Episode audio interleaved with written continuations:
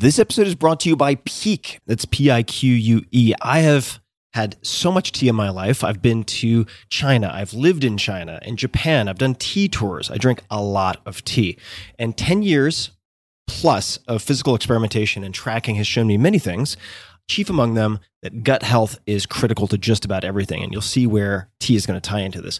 It affects immune function, weight management, mental performance, emotional health, you name it. I've been drinking fermented Pu'er tea specifically pretty much every day for years now. Pu'er tea delivers more polyphenols and probiotics than you can shake a stick at. It's like providing the optimal fertilizer to your microbiome.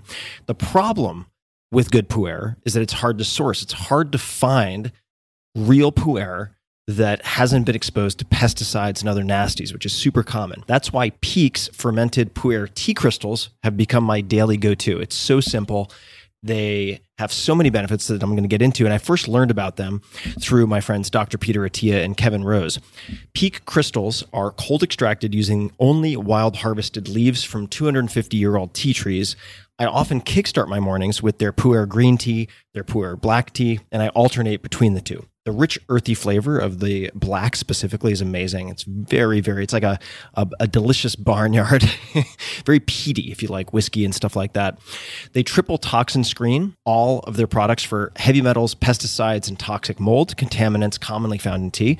There's also zero prep or brewing required as the crystals dissolve in seconds. So you can just drop it into your hot tea, or I also make iced tea, and that saves a ton of time and hassle. Their fermented teas have never been discounted, but for you, my dear listeners, only for you, and for a limited time, Pique is offering up to 20% off, plus a free sampler pack with six of their best selling teas when you order their Pu'er teas.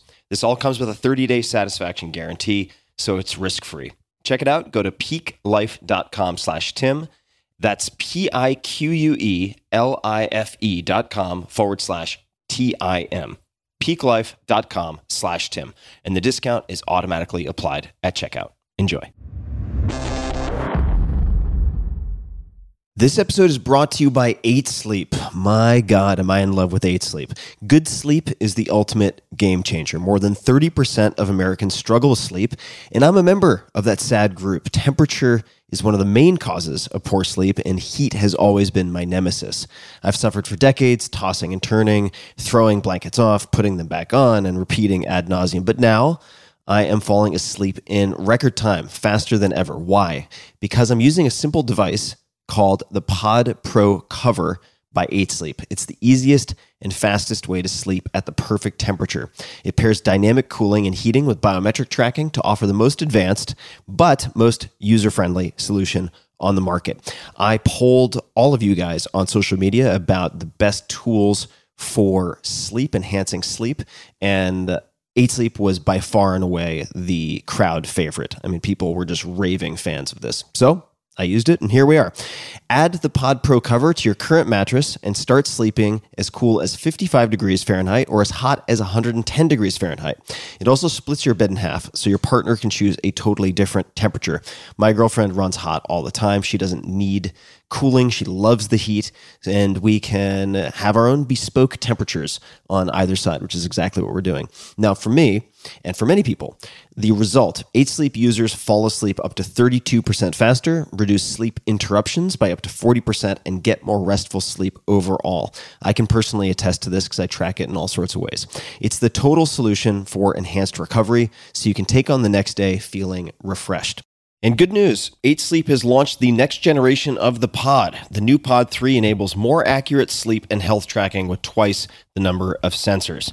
It's just a smoother, better experience that delivers you the best sleep on earth. At least that has been true for me. Simply add this to your existing mattress and you're all set. It is not magic, but sometimes it does feel like it. It just works. So go to 8sleep.com slash Tim and save $250 on the pod cover. That's 8sleep.com slash Tim, all spelled out E I G H T, 8sleep.com slash Tim.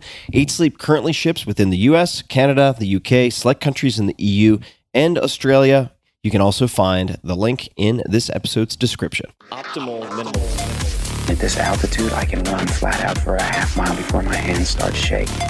Can I answer your personal question? Now would seem an appropriate time. What if I did the opposite? I'm a cybernetic organism, living tissue over metal endoskeleton.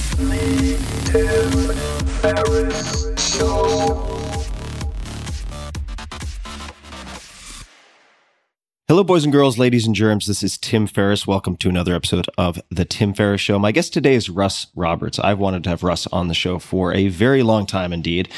Russ Roberts is the president of Shalem College in Jerusalem and the John and Jean De Nault Research Fellow at Stanford University's Hoover Institution. Roberts is interested in making complicated ideas understandable. He founded and hosts the award winning weekly podcast EconTalk, one of my favorites, Conversations for the Curious, with more than 800 episodes available in the archives, which I believe began in 2006 back in the Pliocene era, one of the pioneers. Past guests include Christopher Hitchens, Martha Nussbaum, Michael Lewis, Angela Duckworth, and Nassim Nicholas Taleb, among many others. His two rap videos, believe it or not, on the ideas of John Maynard Keynes and F.A. Hayek have more than 13 million views on YouTube. I highly recommend both. I just watched them again.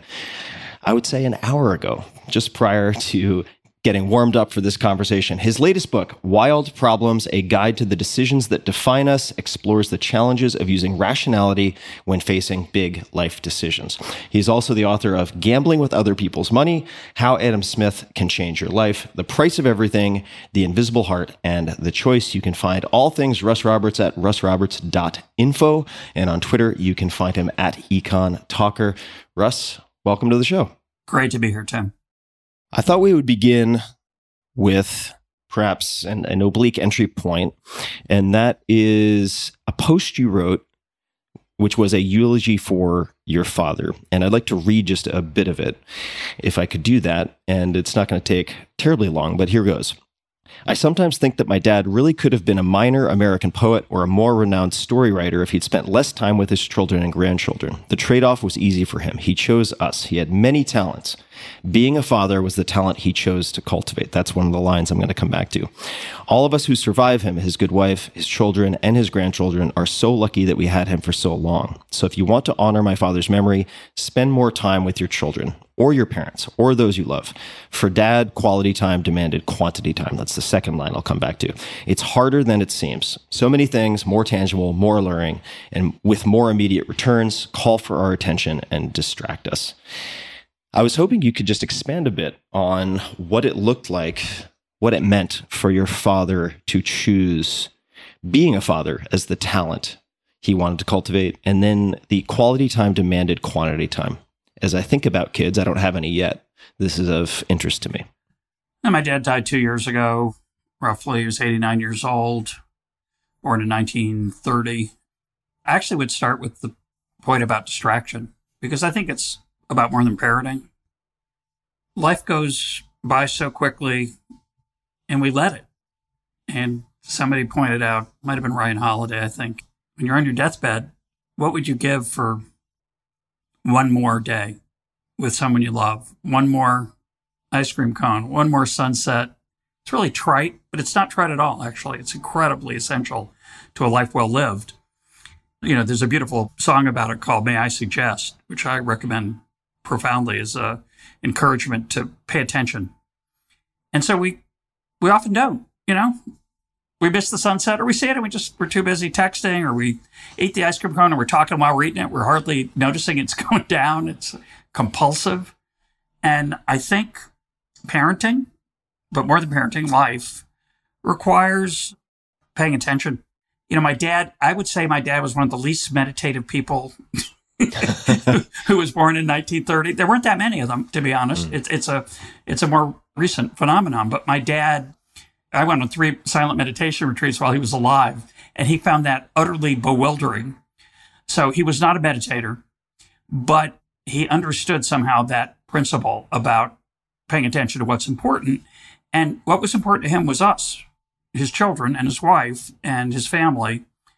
And as I said, he, he used to complain. He said, It's terrible. He said, God gave me such a big soul and so little talent I have so much to say, and I can't say it. He wanted to be a poet. He wrote lots of poems, many of them pretty good.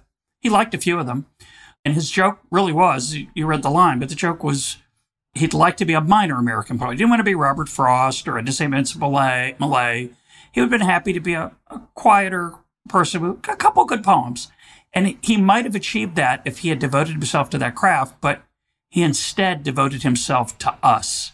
One of my favorite things about my dad, when we had our kids, and I'd say, Dad, you want to read a story? You want to read a book to, you know, one of my kids? He was so disdainful of that. The idea of reading a book that someone else had written was so cheating to him. All of his stories were made up. He told us hundreds of stories, my children, hundreds of stories that he crafted, that he made up. And he could have been, you know, a great children's writer. He could have been maybe a minor American poet, but he spent most of his time with us, his free time. Does the quality time demanded quantity time? Just is that akin to to come up with a few good ideas? You have to come up with a lot of bad ideas. You just have to throw a lot against the wall. What does that mean? I think for those of us who are ambitious who have big egos which is sometimes me maybe you. Oh i'm sure it's i'm sure it's also me. Right? You can comfort yourself and i think sometimes fool yourself into saying well you know i don't give friend x family member y situation z the trip to the hospital, going to the funeral. I don't do those things because you know those take too much time. I got I have more important things to do. But when I am with them, it's quality time. I really give them myself. And what I think what my dad believed and I, I believed or tried to believe as a parent for my four kids is that quality time requires quantity time. You can't just turn it on. You can't just say, okay, let's have a serious conversation. Go. it doesn't work that way. And we understand that about friendship. Most of our friendships take years where we experience things together, do things together, have intense conversations. And the nth one, the last one, the next one is building on all of that. And the idea that you can just say, okay, I'm here for you. And which is, I think, the, the modern impulse. And it's good. It's not bad. It's good to be here for people. But I think the quantity time part of it helps us cultivate that quality time, get the hang of it. And it's certainly, I think, I don't know, if you ever spent a long time with somebody on a lazy afternoon, it's just a different experience. Yeah. Thank you for providing that context. And we're going to bounce around, as is my want. So I thought we would flash forward now to the other side of the bookshelf, to the bookend that is present day. What does Shalem mean, if anything? A year ago, almost to the day, I took the job as president of Shalem College, which is here in Jerusalem which in Hebrew is Yerushalayim. And Jerusalem, if you look at the anglicization of Yerushalayim, the end of Jerusalem is S A L E M, which is Salem in Massachusetts and lots of other places. Those cities are named for Jerusalem. And the name of Jerusalem has that root, that SLM, that three letter root in Hebrew, which typically is translated as peace. Shalom is the same root. But Shalem, which is slightly different, it's a reference to the fact that we're in Jerusalem, but it's also a reference to the meaning of that word, which is whole, complete, well rounded. And so our students, we hope, will emerge from their experience here more complete. Now, they're not fully complete. You can't really be Shalem. It's an aspiration. But I think it's a great aspiration for all of us. And certainly when you embark on an educational experience, you know, it's become very fashionable in modern times to see college as a professional career, pre-professional experience, prepare you for accounting, engineering, computer science, and so on. And that's nice. Nothing wrong with that. But Shalem, at Shalem, we think it's something more than that. We believe it's about the cultivation of certain habits of mind and heart that make you a full human being and not just a successful person in the marketplace. They're not unrelated.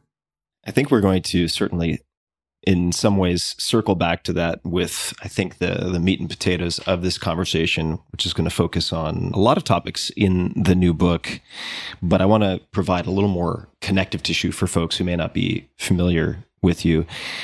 So I'd like to take a second to quote from an interview you did with Tyler Cowen, who is another one of my favorite interviewers, along with yourself. So it's quite the dynamic duo to have you both in one place. And from the transcript, so this is from Tyler. As a Hayekian, how can we do science better? And then your response is, I think that's a trick question. Hayek, of course, was concerned with scientism, the illusion that what we're doing was scientific. I'm a big fan of the pretense of knowledge, his Nobel Prize acceptance speech. So I want to pause here for a second because I'm going to admit something very embarrassing, which is I had no idea who F.A. Hayek was prior to your rap videos. And I suppose that hopefully counts as a huge success in terms of the rap videos reaching people who uh, maybe can't find their ass with both hands when it comes to economics and economic theory. But could you please just give people a brief description of what it means to be a Hayekian? You can do this however it makes sense. And then also perhaps unpack a bit the pretense of knowledge this speech and why you like it. What do we have? Two, three hours? yeah, we have two or three hours exactly. it's actually one of the goals of that rap video, the first one, and then the second. We did two. I did them with uh, filmmaker John Papola. Part of the goal of those videos actually was to try to capture some serious economic ideas. That we try to make it entertaining, obviously, which is why we put it in rap format. But part of the goal was just to let people know that this person existed because he's not well known. And one of the common comments we got on YouTube was, Who is this guy? How come I never heard of him? So you're not alone. You're in very good company. He's not part of the, Hayek is not part of the standard curriculum of economics departments. Forget everyday learning or reading. And he's not the greatest writer. He's not the most entertaining writer. If you were going to start with something, actually, the pretense of knowledge is one of his most accessible pieces, which is, it's ironic. It was his Nobel Prize speech, but it's not a highfalutin, highbrow, technical Greek letter kind of economics treatise. It's a very readable essay on, I think, a major challenge of modern life that when he wrote it and when he delivered it, it was sort of interesting. Now it's more tragic because it's become a central question to me of modern life. So we have on one side, we have the so-called rationalists who believe in evidence-based data, science. I love all those things. So did Hayek. They're all really good. The problem is, is that sometimes there's what he called scientism, something that has the look of science, that looks scientific, and it fools people into thinking they understand something when in fact they don't. You know, that it's trivial. All right. When I say it, it's going to be so obvious. There's two kinds of ignorance.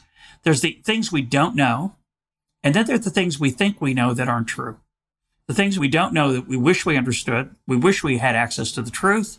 There are things we think we've discovered as true that in fact are not. And that was the focus of that piece. And in fact, that piece was, it's kind of 15 seconds of inside baseball. He was an intellectual antagonist of John Maynard Keynes in the 1930s in London, and he lost. Keynes beat the, beat him. Keynes won. He won the intellectual battle. He won the battle of the marketplace of ideas. He triumphed. And Hayek tried to take him on in his own terms, and Keynes beat him, meaning tried to build a model of the economy that would be like Keynes's, but better. Keynes's model itself is kind of really hard to understand, and anybody who's taken undergraduate macroeconomics gets a sort of bastardized version of it that whatever. Keynes not the clearest writer either, but he's a much more entertaining writer. Flash forward to Hayek's Nobel Prize in the 70s. I want to say 74. And in 1974, what he does is he says, you know, I tried to build a model of the economy that would be like a big engineering machine that I could manipulate or understand which levers led to which flows of this or that. And he said, that was a fool's game. That's what he's saying when in that Nobel Prize speech. He's saying, I can't explain that. No one can he uses the example, the analogy of a, a sports event. Let's take a football game. He says, imagine that you could have all the data on everything you could possibly measure about all the players, whether they slept well, how much they ate the night before, whether they're having a fight with their wife, how their game last week was, and the injury they sustained, and whether they're fully over it or only partially over it. He says, even then, I mean, there's just no way you're going to predict the outcome of the game. You might be able to get close. You might get on average right, maybe, but it's not predictable the way the location of Saturn is on July 17th, 2027. They're really, we're really good at that.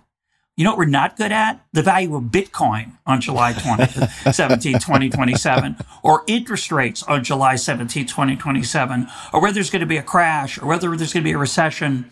And economics, what people want of us is, well, tell me what's going to be like tomorrow, professor. I need to know. And the professor should say, I have no idea. But my best guess is it's going to be like yesterday. but it often isn't. And if you don't tell people that, you're indulging in scientism because what you've done in that case, for example, is you've taken the data from the past and you've extrapolated to the future. And yes, sometimes the future is somewhat like the past, except for when it isn't. And then it smacks you in the face. So what Hayek was warning us against there, which is, there's an irony is given the current moment we're in, what he's warning against there is the authority of experts using the tools of science to mislead mm. and how easy it is to be misled. So it's a profound piece, and I recommend it. You can find it on the web, it's available. Easy to read for a non economist.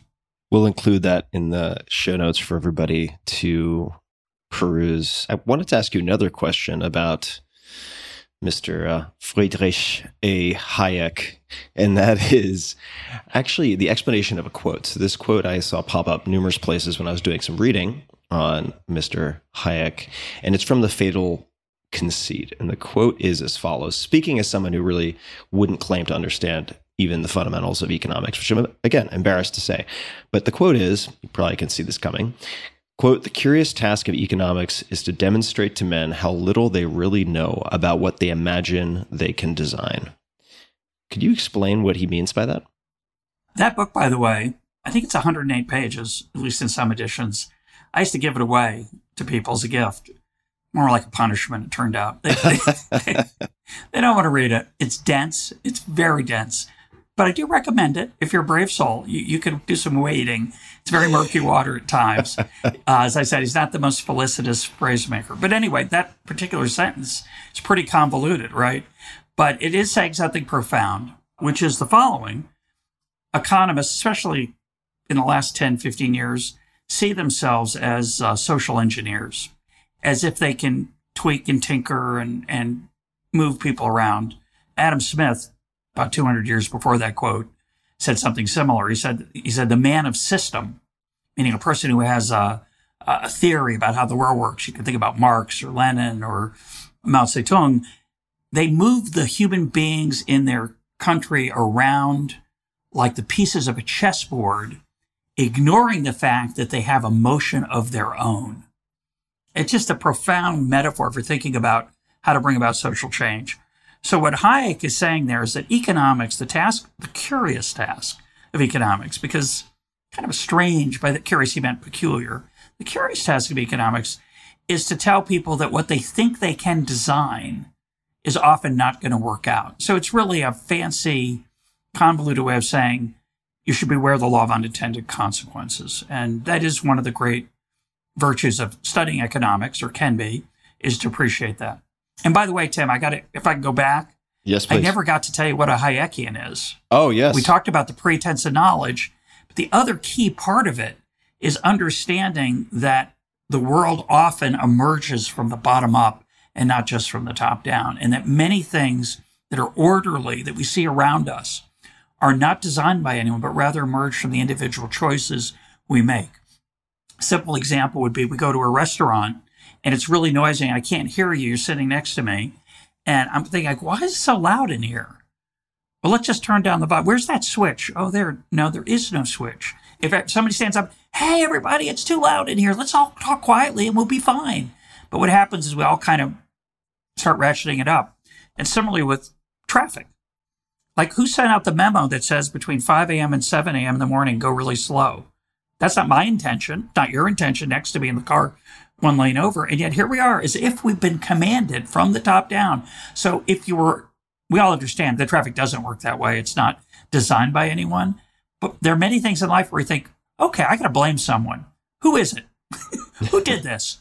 And the answer is we did sometimes. And that's a deep insight of Hayek also. Hmm. So I think maybe for another conversation, or if we have time at the end of this one, I would love to ask you again, as a complete neophyte, how Hayek would think of setting initial conditions, if he would think of that at all, say contrasted with Keynes, which I thought of prompted by these two rap videos, which I should say you you have some incredible actors slash performers for, and uh, I really do recommend people check them out, and I will link to them in the show notes. So maybe we'll come back to that, but let's hop directly into wild problems, a guide to the decisions that define us. And the easiest place to start is with the question of why? Why write this book?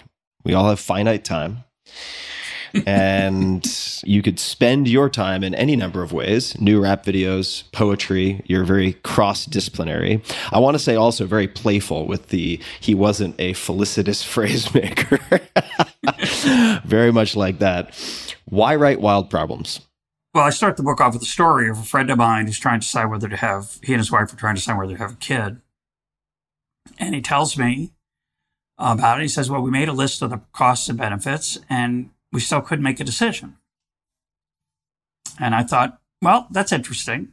Through most of human history, people didn't make a list of cost benefits to decide whether to have children. They just had them, either because they couldn't stop them or they thought it was a good idea. And they didn't spend a lot of time thinking about whether it was a good idea or not. And the implication of a cost benefit analysis is that I look at my life now without kids and I look at, at my life with kids and which is going to be better. And I put better in quotes. And what the real question is, what does that mean? And one way to think about it, which is very reasonable, is more fun, right? Having kids, we all know what the costs are. You know, there's diapers to be changed and there's errands to take them on and school to drive them to and little league games to watch or whatever it is, music lessons. They're pretty helpless early on for well, only for the first 18 years or so. So you, there's a lot of responsibility. And I think if you're looking from the outside at having children, it looks like a not the best deal. You know, I joke in the book, oh, oh hey, get to get a minivan. Oh, that's exciting. So why do people do it? And if you look at it narrowly as a cost benefit decision, meaning more fun, most people would say it's not more fun. In fact, I think most parents would say it's not necessarily more fun. It wouldn't, it's not like every day with kids is a day at the beach. And even the days at the beach, often they're cranky and crying and they need something. And so, why do people have kids? Is it irrational? And I think most of us understand that, at least somewhere in the back of our mind, that we have children not because it's more fun or not because the average day with children will be better than the average day without, or that there'll be more good days than bad days. And I would add this is true of marriage, even. It's not just having a child parenting a child. It's tie yourself to a spouse, right? It's a tough question. Most people, if you look at it from the outside, you know, I don't know about you, but I look at other married couples, they don't look that happy. Some of them do, but they don't. It's not like the. It's not like it's necessarily the obvious outcome. And so, what I suggested to my friend, and what the reason I wrote the book is that I think there's more to life than fun, obviously, and the sources that make our life deeply meaningful and purposeful are not just the day to day things. There are overarching senses of who we are and how we see ourselves and the meaning and purpose we have in life that are ultimately more important in these kinds of decisions. And these kinds of decisions, which are whether to get married, whether to have kids, how many kids to have, whether to move to Israel, whether to take a new job, whether to study something crazy at college, those decisions are not amenable to data. So this brings us back to Hayek. In my view, they're not amenable to data. So the standard algorithms and evidence that we use to be quote rational, they're not so helpful in this framework. And so I thought I wrote the book to help people think about how to think about that. Hmm. Do you think your younger self would have agreed that those things are not amenable to data? Let's just, if we dial back the chronology 15, 20 years, or do you think he would have also agreed with that? You're really kind, Tim. We're going to have to dial it back about 40 years. I joke in the book that when I was in graduate school at the University of Chicago, there was a literally carved in stone, a corrupted quote, more or less right, from Lord Kelvin that says, if it cannot be measured, your knowledge is meager and unsatisfactory. That's the way I was raised intellectually in graduate school. We went out and did empirical work, meaning we looked at the world, we had a theory, we tested it, we tested it with data, with real world evidence, and then we decided whether the theory was right or not.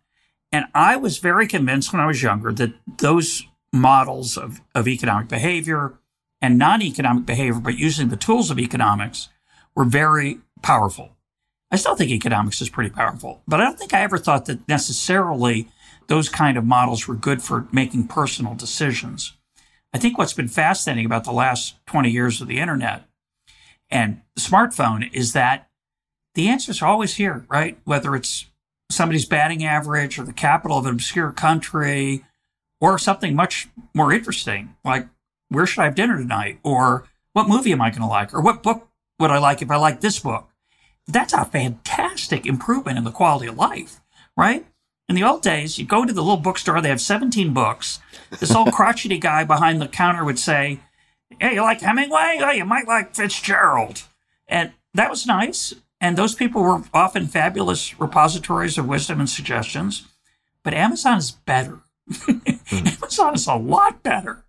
And the temptation is to take that improvement of day to day life into the rest of our life. And I think most of us realize you can, but it's really an unpleasant discovery because if I can use Waze to get from A to B, where's the app that tells me whether I should go to B in the first place? Oh, there isn't one actually. Well, that's no fun. What I tried to do in the book is to remind you that you can't use an app for that. There isn't one. And how to think about those choices in life of where to go, how to spend your days, whether you should marry, whether you should have kids, and so on. Just a quick thanks to one of our sponsors, and we'll be right back to the show. This episode is brought to you by Athletic Greens. I get asked all the time what I would take if I could only take one supplement. The answer is invariably AG1 by Athletic Greens. If you're traveling, if you're just busy, you're not sure if your meals are where they should be, it covers your bases. With approximately 75 vitamins, minerals, and whole food sourced ingredients, you'll be hard pressed to find a more nutrient dense formula on the market. It has a multivitamin, multi mineral greens complex, probiotics and prebiotics for gut health and immunity formula, digestive enzymes, and adaptogens. You get the idea. Right now, Athletic Greens is giving my audience a special offer on top of their all in one formula, which is a free vitamin D supplement and five free travel packs with your first subscription purchase. Many of us are deficient in vitamin D. I've found that true for myself, which is usually produced in our bodies from sun exposure. So, adding a vitamin D supplement to your daily routine is a great option for additional immune support. Support your immunity, gut health, and energy by visiting athleticgreens.com slash tim. You'll receive up to a year's supply of vitamin D and five free travel packs with your subscription. Again, that's athleticgreens.com slash tim. Let's rewind and look at some historical examples if you're open to it, because I have, of course, notes in front of me, copious notes. We won't get through all of them, but I'll just use a cue and we can hop from there. Charles Darwin. Would you like to tell us any stories about Charles Darwin? So he's 29 years old. He's thinking, you know, maybe I should get married. He's been out on the Beagle. You know, he's, he's, he's really on a great career trajectory. And he's on the path to be arguably, if not the greatest, maybe one of the two or three greatest scientists of all time. And he thinks, you know, maybe I'm missing something. So he makes a pro con, plus minus, cost benefit list of marriage. It's a really embarrassing list. It's so bad. It's um, so you can find this. I imagine you can find it online. oh yeah, you can find it. It is handwriting. Right. We have his, his actual journal entry in England. You can go to London, and I don't know if you can see it or not, but it's reproduced online all over the place. Many people right. have have noticed this great moment of scientific inquiry in the part of Darwin. Is it a good idea to get married? So he makes this list. And what I noticed, which I, I'd seen the list a number of times when I was in the past, but what I noticed for the first time when I was writing this book is that he has no idea what marriage is like, which he doesn't have enough data, which is reasonable when you think about it because he's never been married. He has some married friends, presumably. He watches them after dinner talking or before dinner or during dinner, but that's it. He has no access to the inner life of marriage or the inner life of a parent, which he's also worried about whether he's going to have kids. And if you look at his list, it's overwhelmingly that marriage and children are a horrible idea. He talks about how he's going to have to maybe leave London because she won't like London. He talks about how his kids might get sick and then he, it would bother him and depress him. He talks about how expensive they might be. He talks about having to visit her relatives. And of course, in the back of his mind, reasonably, is that he is going to be one of the greatest scientists of all time. And that's a lot to give up for what he actually calls the benefits. My favorite being female chit chat and then better than a dog anyway. Which is really not not the greatest endorsement of married life or the opposite sex or kind of awkward. So Darwin, Darwin makes this list, and if you write it down, as I do, I organize it a little bit differently than he wrote it down, and you look at the pluses of getting married and the negatives of getting married. The negatives are bigger, more numerous. So what does he do? Gets married. he, says it's a journal entry. He, he comes back to it and he writes, he has this incredible stream of consciousness paragraph where he says, Oh my gosh, I'm going to be all by myself. I'm going to become this weird guy in a dingy apartment and ah, Mary, Mary, Mary, QED. He says, QED meaning what was to be proven has been proven, demonstrated. Quotas demonstratum. And this is bizarre. First of all, it's bizarre. That's a little scientism, right? Because it's not anything close to it. You know, QED. QED, QED is what you put at the end of a mathematical proof, right? This is not a mathematical proof. This is the most unmathematical attempt at making a decision. And of course, a show, he's not the only one. Many great, rational, scientific, analytical people, even specialists in decision making, have trouble making decisions because these kind of decisions, at least, are not easily done with a rational framework. And so I think that's liberating. It tells you, those of you listening who are going through these life decisions, and I'll tell you, Tim, book comes out in, on August 9th.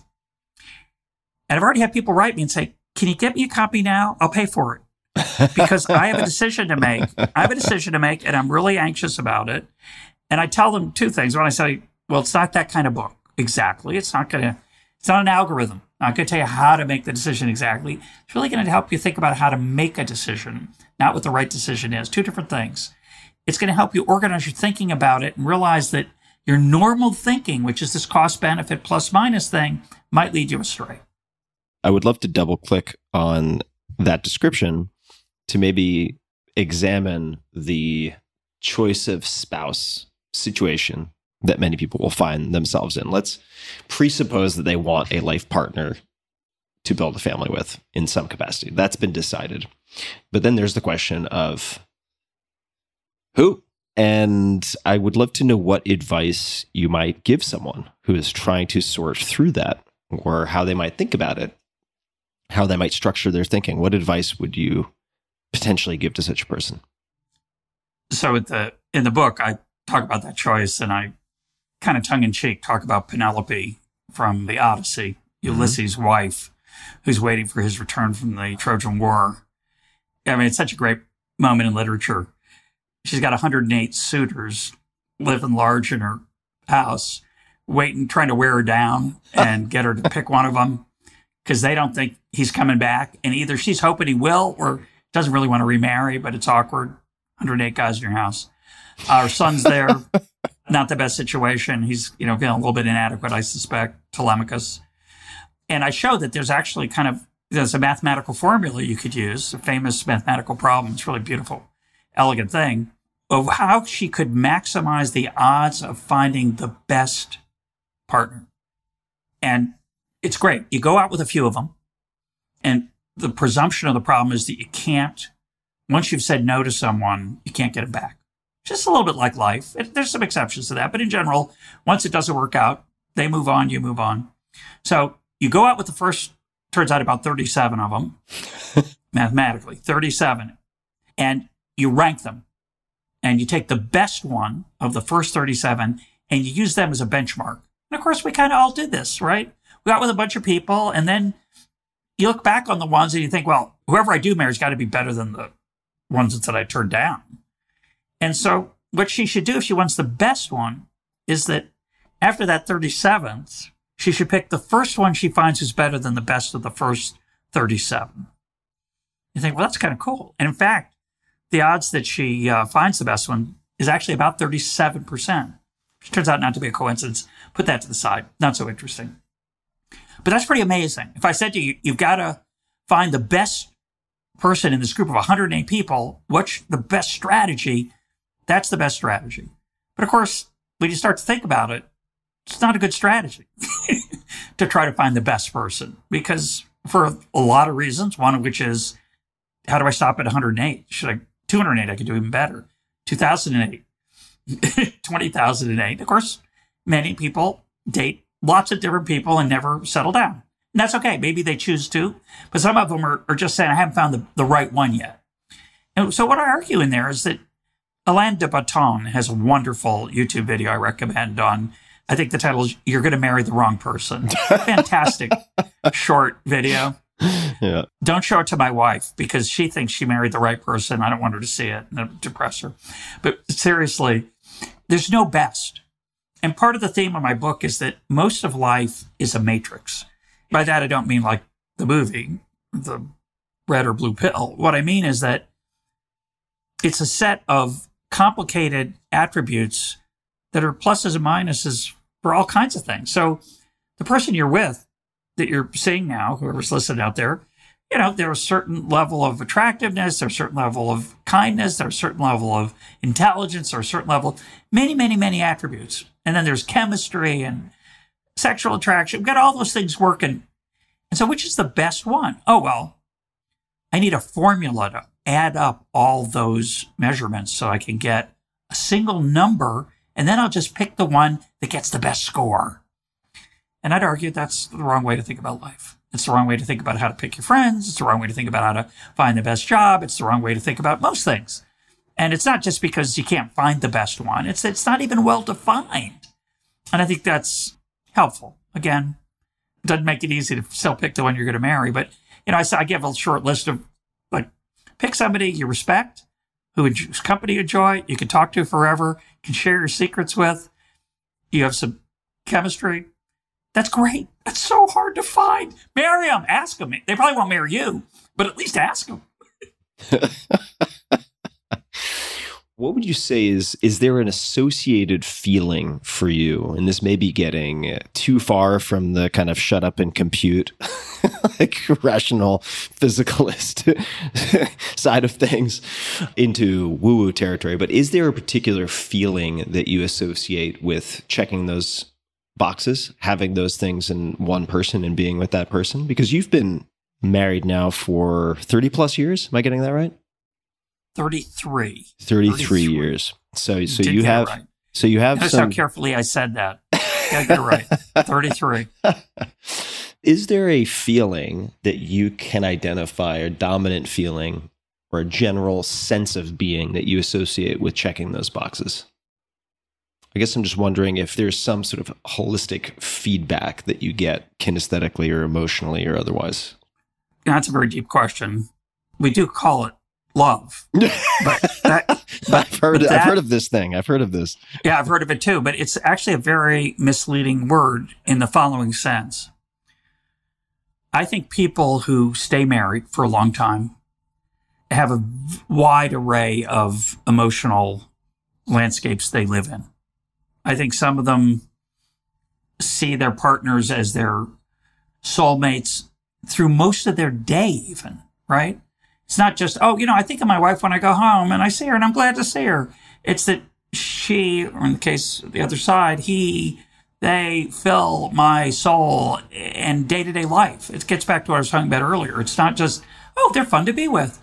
It's that they create an overarching sense of identity of who I, they're part of who I am. By the way, Darwin didn't think about that because he'd never experienced it. Not just he hadn't been in love, he never crafted a life with another person. That's what a real marriage is, by the way. It's not just that it's convenient, that there's economies of scale. You can go to Costco more more often if you have kids and a wife, so so you can get a lower unit price on the ketchup. That's not what it's about. What it's about is a journey. It's a journey that two people share. And you said looking for a life partner. It's not so fashionable, right? Most people aren't necessarily looking for a life partner. I'm not By the way, many negatives about a life partner. There are many positives about a life partner. It's complicated. I would ask your question this way. What suffuses you? What are you overwhelmed by when you're with that person for decades? And it's not every day, and it's not every night, and it's not every vacation, right? But the ideal is that much of the time you're filled with something. The word would be love. You call love, affection, whatever. But the reason I like your question is that part of my book is asked this, looks at these decision makers where they say things like, well, I made the list of pluses and minuses and it came out wrong. So I added some pluses. or the poem I, I mentioned by Piet Hein, who was a scientist and a mathematician, who says, you know, when you when you can't make a decision, flip a coin, and when it's in the air, you'll know what you're rooting for. You're rooting mm. for heads or tails. That's what you really want. That's clever. And that whole idea of what you really want is such a strange idea because what could you really want that goes above and beyond the pluses and minuses? I mean, that's just irrational. And a lot of smart people have said, mm, not exactly. And it, by the way, it doesn't mean, oh, therefore you should follow your gut, follow your intuition. That's, that can be very dangerous. Also, it costs you a lot of money, leads you to marry the wrong person. You have to be thoughtful about this. It isn't simple. The alternative, the alternatives aren't use science or just follow your gut. I don't think either one is the right way to think about these kind of decisions. So it's both and not either or. Yeah. It sounds like. Yeah, so, sure. so you, I have a line in front of me that that I love, which is from you. So I'm not certainly not going to take credit for it. And this may wind into what we end up discussing. I am going to come back to the Costco example that you gave in the economies of scale, but what was once destiny is now a decision. Uh, I would love for for us to unpack this, but I would like to come back to the point I just raised first which you said very jokingly, of course, because it'd be kind of ludicrous to marry someone just to get a discount on your equivalent of Prime membership at Costco, so you can buy you know two gallons of ketchup for the price of one gallon of ketchup.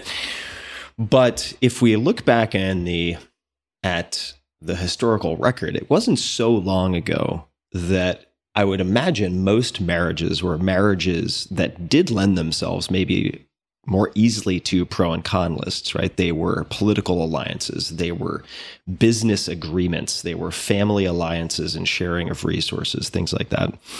And I'm wondering if you think that there's some degree of to what extent are we making ourselves miserable by expecting to find happiness in one person or one person to check all of these boxes, including romantic notions that seem to have largely started in the Western world with the troubadours and so on. I don't know if that's a coherent question, but since you have more experience with these things than I do, I'd love to hear you speak to that in any way whatsoever. That's a deep question, kind of a hard one. I, I think it's a great insight that a lot of marriages in the past were either arranged, right, by the parents or had ulterior motives. Mm-hmm even if it was just to get the crops in. We're joking about economies of scale, but economies of scale were not unimportant in most of human history. You had kids partly to help you slop the hogs, I mean, and milk the cows, right? And to take care of you when you got old. These were very pragmatic, unromantic ideas.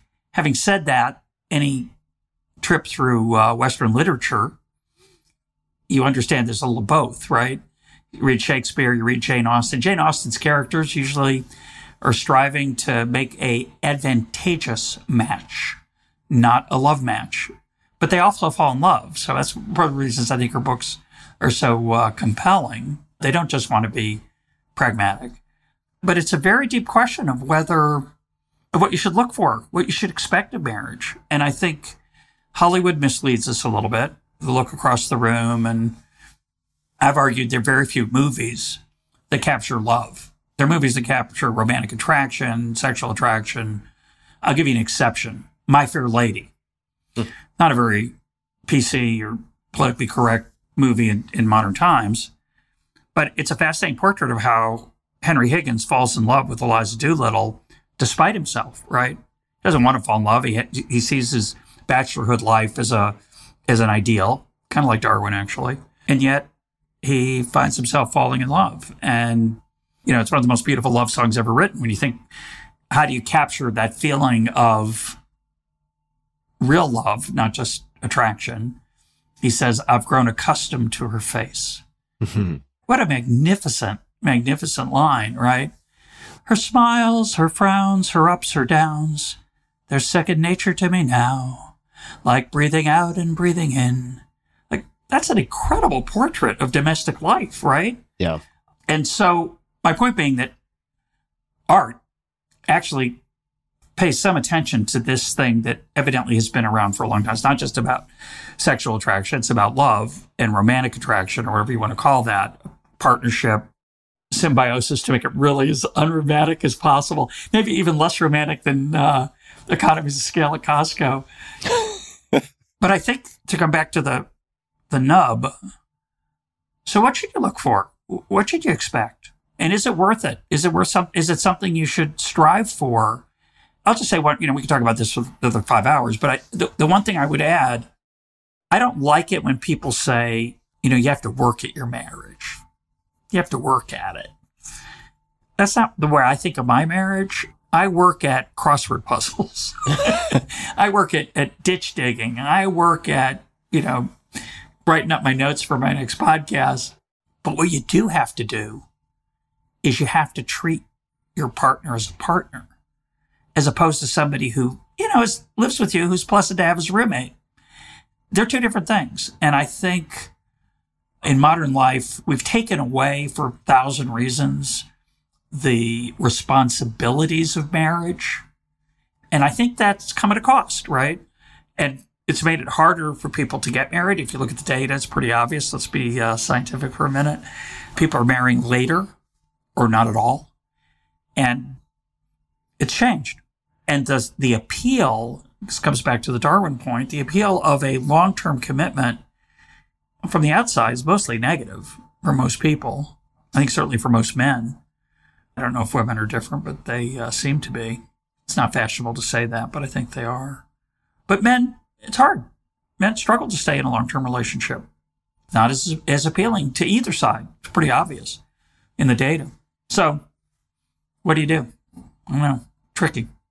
Could you say more about the diminishing of the responsibilities of marriage and what you mean by that? The part I like about you have to work at your marriage is it, it is hard. There are parts about marriage that are hard. There's parts about having a good marriage that are difficult, that are challenging. There's a great line from Annie Lamott. Her name for God, not me. and most of us naturally see ourselves as God, center of the universe, most important thing, easy. And I think one of the great advantages of marriage is to remind you that it's not all about you. And, you know, some people find that appealing and some people don't. I think I took this line out of the book, but I have a friend who said, uh, until you get married, his father told him this, until you get married, you're an idiot. I feel that sometimes. I think there's a lot of truth to that. And living with another person as a commitment, not as a contract, very important difference. I talk about in the book. It's more of a covenant and less of a contract is really a powerful way to be alive. This is to enhance what I said earlier about what a real marriage is about. It's not about working at it. Oh, let's have a session where we talk about our issues. It's about remembering, comes back to what we said at the very beginning of this conversation, remembering things that are very hard to remember, that you're in this together, this other person has a soul, a desire, a flavor, a preference. And that's hard because you have yours. And you know what? I like getting what I want, don't you? Yeah, we do, most of us, most of the time. And to, to figure out how to mesh your plans with your partner's plans and not just what we're doing on Sunday night, because we can take turns and we'll do Italian tonight. And next week we'll do Chinese. But how to make a life together is really hard and beautiful and deeply rewarding if it goes well. And when it doesn't go well, it's horrible, by the way. I don't want to romanticize it at all, right? It's horrible awful, stultifying, degrading. It's bad. So it's a high risk game. And to come back to your earlier question, for most of human history, it wasn't a choice. It was a destiny. It wasn't a decision. You got married. You had to.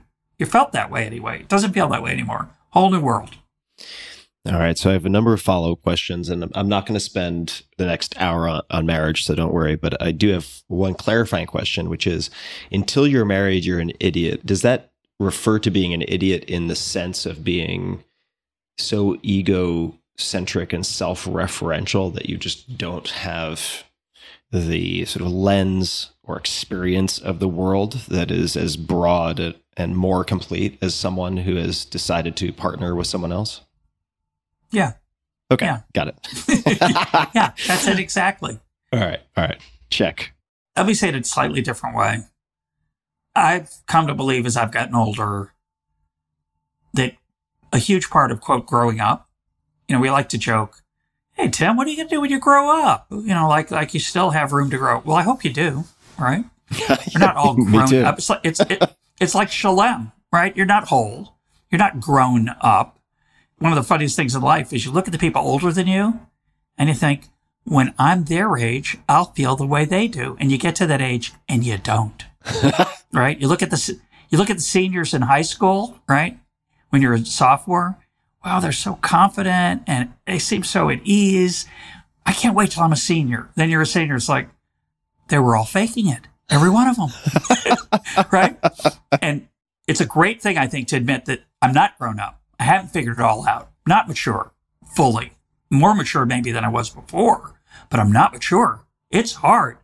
So a lot of what to me of a life well lived is about growing up. And marriage is one way to grow up. Not the only way. There are other ways to grow up.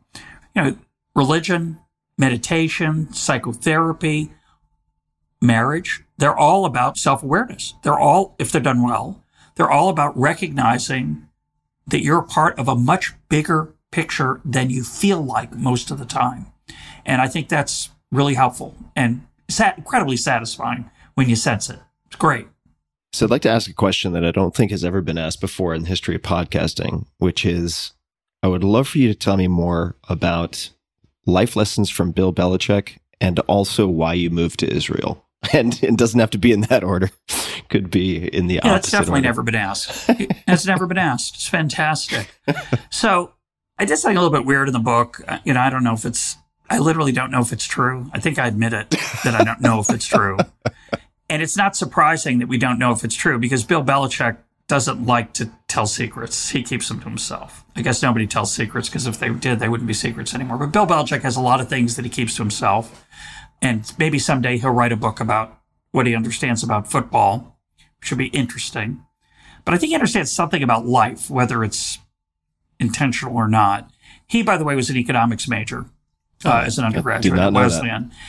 And one of the things you learn from economics is trade offs. And trade offs are really obvious when you think about them, but like many things we're talking about in this conversation, they're hard to remember to think about. So a lot of times we kind of ignore trade offs as we go through our lives. And what I argue Bill Belichick understands is that he's not that good at drafting future NFL successful players. By the way, Bill Belichick is the coach of the New England Patriots, a football team in the National Football League, which we should have mentioned. So Belichick each year gets to draft, pick from the crop of college players, a certain set of players. And I argue in the book, and this is the part I'm not sure it's true, but I think it's true. A lot of times he will trade away a draft choice to have more draft choices lower down later in the draft. And the reason I argue he does that, so this is all speculative, it's kind of fun, but I think it's a good lesson for life, is that he wants to increase the denominator. When he's thinking about the ratio of successful picks to total picks, he knows that it's not a big number. So the bigger he makes the denominator, he's going to get a few good players out of the whole thing. He can't predict in advance who they necessarily are going to be. This, by the way, is very similar to the way some people invest. Yeah. Instead of picking similar. winners, they pick an index fund. They take all the stocks because they say, I can't, it's crazy. It's hard to believe, but I think it's mostly true. You can't, on average, you can do pretty well, but you can't necessarily pick out in advance which are going to succeed. You can think about this in venture capital. You know, of every 10 investments, one unicorn is extraordinary. Most of the investments are going to go broke. They're not going to make it. Literally, they're going to not going to cover their costs ever. And a few of them will be somewhat successful. If you're lucky, you get a couple of home runs, a unicorn, company worth a billion dollars. That'd be amazing, right? One out of 10. The crazy thing is, you don't know who the which one. It's a one out of 10. So that's bizarre. So I think life is something like that. And so what I argue in the book, and then we'll get to why I moved to Israel, but what I argue in the book is that even though you can't always anticipate what experiences are going to be like, and that's why one of the reasons that cost benefit analysis is not that helpful in trying to figure out what to do in these kind of situations, try lots of stuff. And if you're lucky, some of those things are be things you can change. You can, so Belichick, if he doesn't, the player doesn't work out, he cuts them. He doesn't sign them. And I think every year for the last, I don't know, 17, 19, I don't know how many years it is, he has signed a player who was not drafted. And I think he loves it. I'm feeling it's a little bit of a seductive thing for him, but he almost always finds a player who no one else wanted, no one thought was worth picking, and finds out that they can contribute. And he finds that out, this is the punchline, through the experience of working with them. And that's life. Life, a lot of the things that we try to figure out, am I going to like that, not like it? We try to imagine reasonably what it's going to be like, but really can't know what it's going to be like until we're in it. And so you want to be in a lot of things as long as they're not too high cost to get out of. Because if they're high cost, then there's the trade offs are more serious. So from Bill Belichick, I recommend everybody do a deep dive on Bill Belichick. And it's interesting, man. He's fascinating. And I do not follow football, to be clear. So for me to say that takes something. Absolutely fascinating. Bill also has done quite a bit of reading on Stoic philosophy and the Stoics. It's just all around a very, very, very interesting guy. So I'll bookmark that Tim, for other people. Yes. When you get him on your podcast, yes, would you recommend encourage him to come on mine? He's going to come on yours before mine, but I really want I to talk to him. I will. I will absolutely yes. If if I'm Good. if I manage this, so Bill can be the white whale for both of us. If I get him first, then I will I will certainly recommend that he he go on to your show. And you. you're welcome. So let's go to Israel, and I'm going to attempt to tie a few things together once we get into the midst of of you exploring this or explaining this. But why move to Israel? So I got offered this job to be president of this college. Uh, I'm Jewish. I've always liked Israel. I've been here a dozen times before. I actually lived here as a teenager when my dad's company sent him here to look at an Israeli company as a possible partner merger or acquisition. So I like Israel. It's nice. Great place to visit. I've always enjoyed it. I care about it.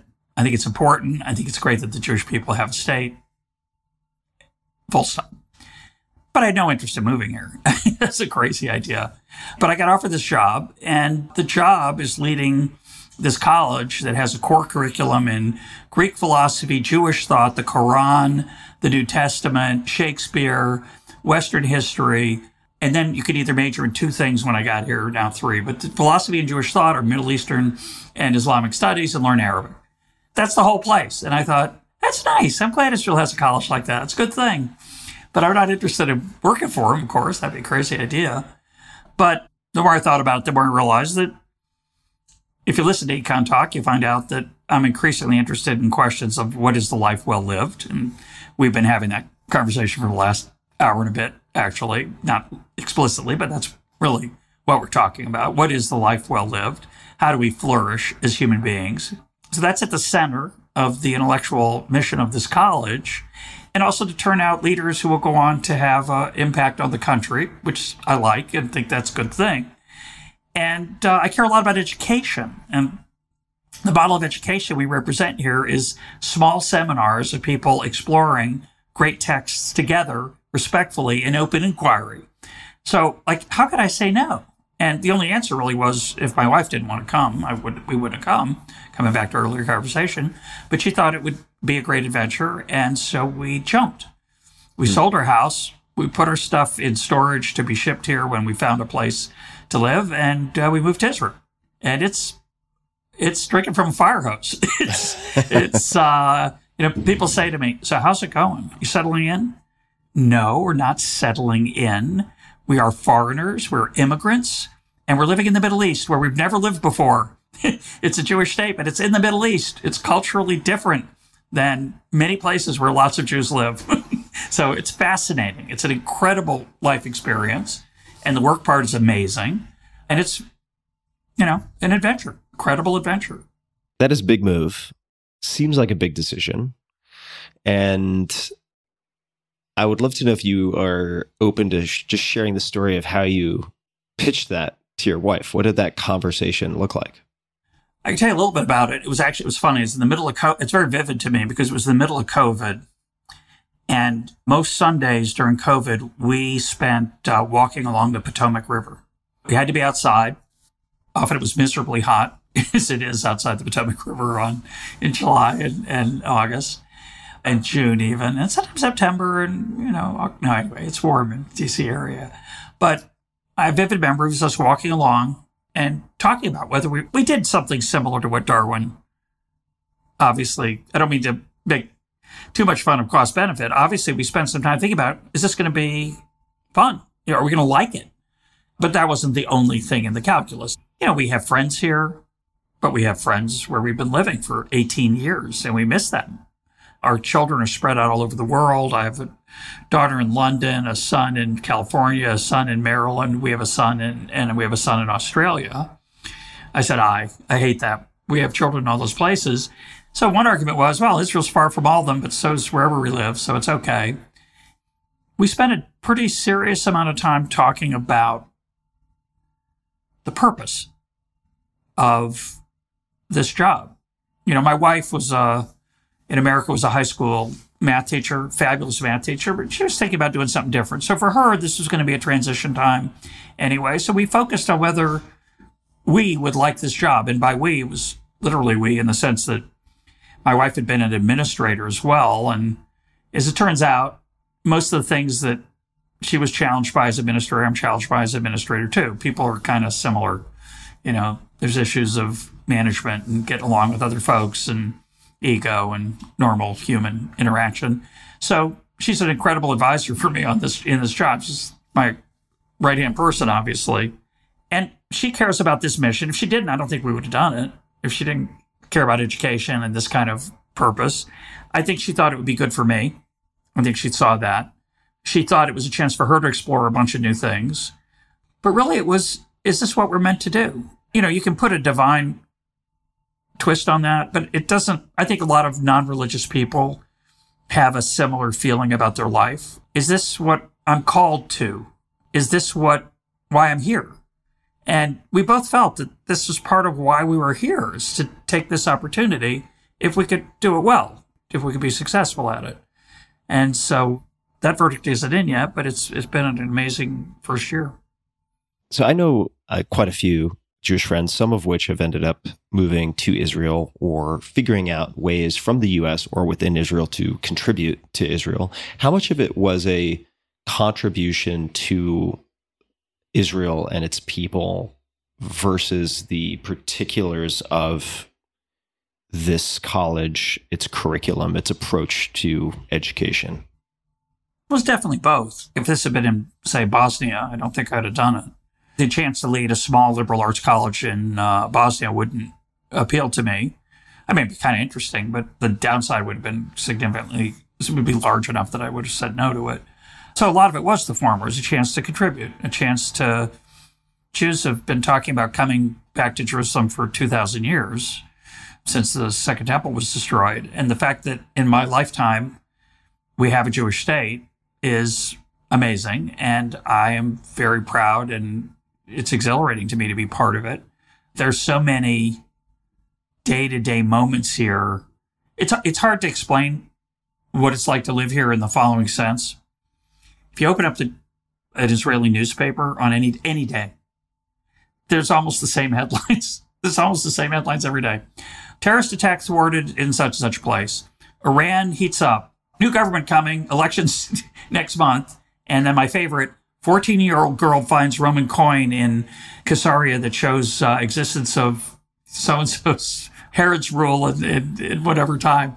So everything here matters. It's so consequential to, to be here as part of the Jewish experience. So that's a lot of it for me. It's pretty fun too, by the way. I don't mean to downgrade the fun part. It's, Jerusalem's an amazing city. And it's gotten much more interesting as a place to live in the last 20 years. So it's very nice. Yeah, I've I've not spent much time. Have you been here, Tim? I have. Have you been here? Yeah, I actually I actually went to Israel for the first and only time to join a training. I was auditing, but in this case, it was a training for MDMA assisted psychotherapy, which was funded in part by the equivalent of the Ministry of Health. Maybe it's called the Ministry of Health in Israel, which was That's what first in Yep. terms of government funding. Exactly. I was that was coming next. That's what's on the tip of your tongue. right it was just it was just there and we engaged in the training on i don't think it would be called a kibbutz but it was a communal living environment which was half jewish and half muslim and that certainly made it very very very interesting and the feeling certainly is in israel and i suppose in in a number of places in the middle east that almost everything is or seems consequential. Makes me think I'm not going to get the attribution right. I think it was I think it was Joseph Campbell, but it may have been Viktor Frankl who said what we're seeking is not the meaning of life, but a feeling of being alive. And I think you get that. it's hard to escape that when you are in a place like Israel. It seems. So behind me, which if you're watching this on YouTube, you can see is a shade. If we raised that shade and you stood at that window, you are about two miles from uh, the old city of Jerusalem and the Temple Mount, where you can see the Dome of the Rock, a great Muslim shrine, and the Temple Mount is a great Jewish shrine, where the Western Wall is, the Kotel, as it's called in Hebrew. And sometimes I look down on that from my, I can see it from my office. Sometimes I look down on that and I am moved because it's, it's bizarre. It's so small. It is so small and it feels like it's the center of the universe sometimes, meaning everything is over dramatized here. You say everything matters. Everything seems consequential. Yehuda Amichai, the poet, said that Jerusalem is a port city on the sea of eternity. So you have this credible spiritual center here for the three great Abrahamic religions. You have the political tensions that rivet the world. And you also have modern life and great food and music. And it's really small. Not Super just the old city. I mean, the old city is tiny. Israel is really small. If you look at Israel on a map, you can barely pick it out most of the time. And it gets so much attention. It's a little bit weird. Leave it at that. Yeah, walking through the old city is one of the most intense. I've done it twice. One of the Yeah. more intense experiences I've ever had in my life. It's the again. I'll, I guess I'll keep it keep it simple, but the the sort of tension and attention in the air is so palpable. I don't want to get too mystical, but it could just be Yeah. kinesthetic. It is very perceptible. I'll I'll put it at that. It's a weird physical setting. It's almost all paved. It's this weird cobblestone, ancient stone. There's stones over here in the old city that are that were carved out two thousand years ago to build things, and they're still there. And there's walls from six hundred years ago, from Crusader times, and it's you know you go to England, it's old. England makes the United States look brand new. You know, we have history of the United States, 1776. You go to England, it's like, we have no history. you go to, come to Israel, it's like, England has no history. So I wanted to maybe awkwardly, you can tell me after I ask the question, bring back what was once destiny is now a decision. And I, I may be putting this in the wrong context, but one thing that I feel I've observed with my audience over the last, say, year or two in particular is a certain degree of growing apathy. But I, I think the apathy is derived from many different factors, one of which is just decision fatigue and overwhelm, which is where I do think numeracy and other basic capabilities come in very, very handy so that you're not just lost in the rapids of noise. But my question related to all of that is to what extent, this is going to be strange wording, so it's deliberate, but it might seem odd. To what extent has religion been an advantage for you in the sense that it provides rules and maybe some automaticity to certain aspects of life. I'm not religious, but there are definitely times when I envy those who are. And I would just be curious to hear any and all thoughts on that. Can we talk about the first part first? Absolutely. About the decision issue fatigue. And so I've been very lucky. I I got COVID about a month ago for the first time. It was really unpleasant. I was in bed for three days. I didn't have any energy and I was tired for another 10 days. Beat, just beat. But I had a lucky. I didn't end up on a ventilator. I didn't die. It's like it was a bad flu in the Omicron phase here. But for two years, especially the, when I was in the United States before I came here, I had a, I think for most of us, it was a very, a very unusual life experience. It was a little bit, not a lot, but a little bit like war. So war, we think back, say, at the, say, the bombing of, of London.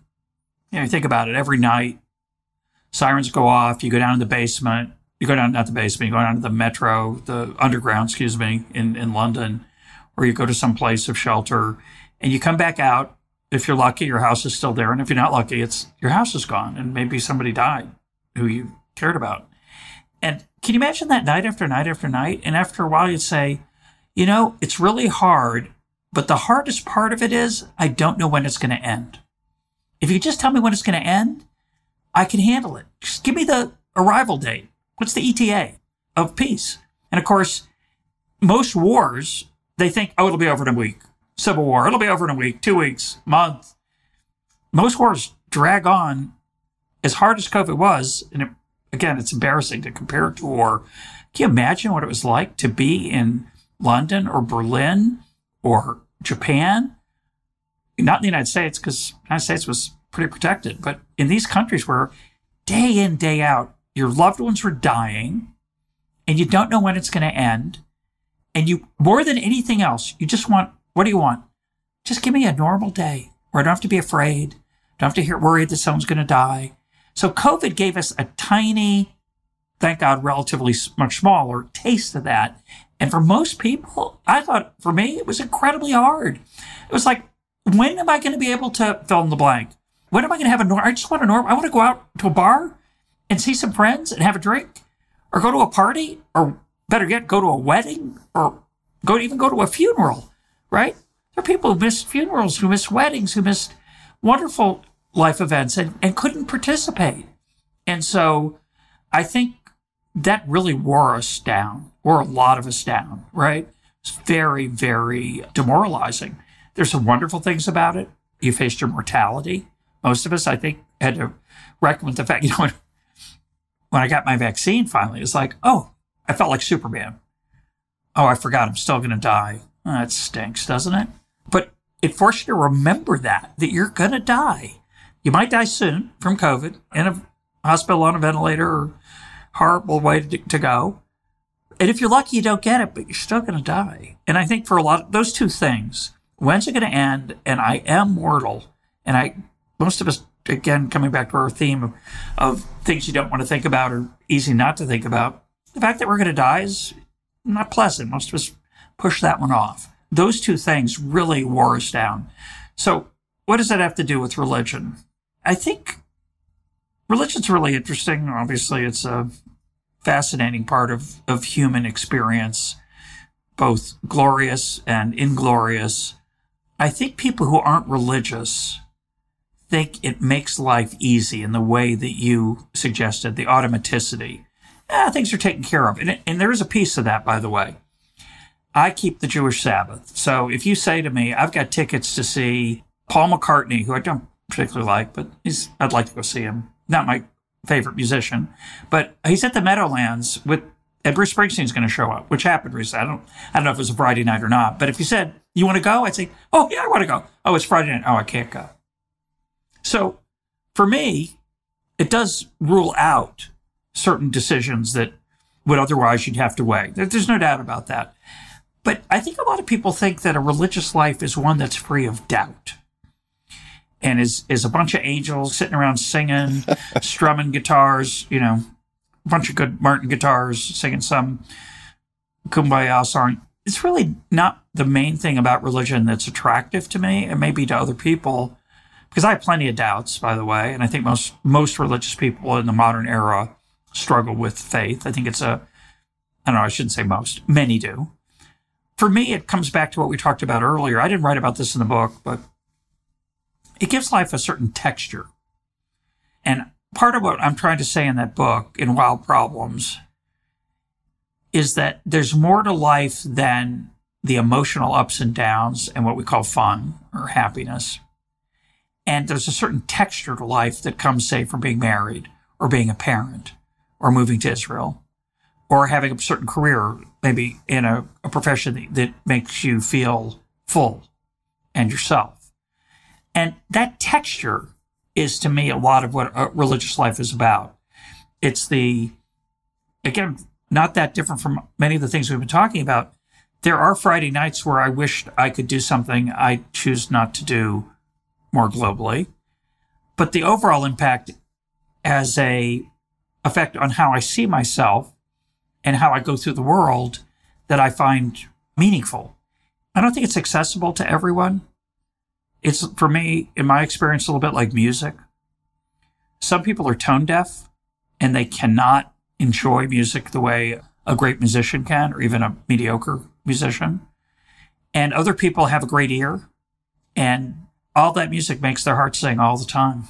And they live in a different world than the rest of us. And I think there's a whole continuum of music and religious slash spiritual practice that we inhabit that is personal, that is person specific. It's like I give you my favorite novel. You're going to love this.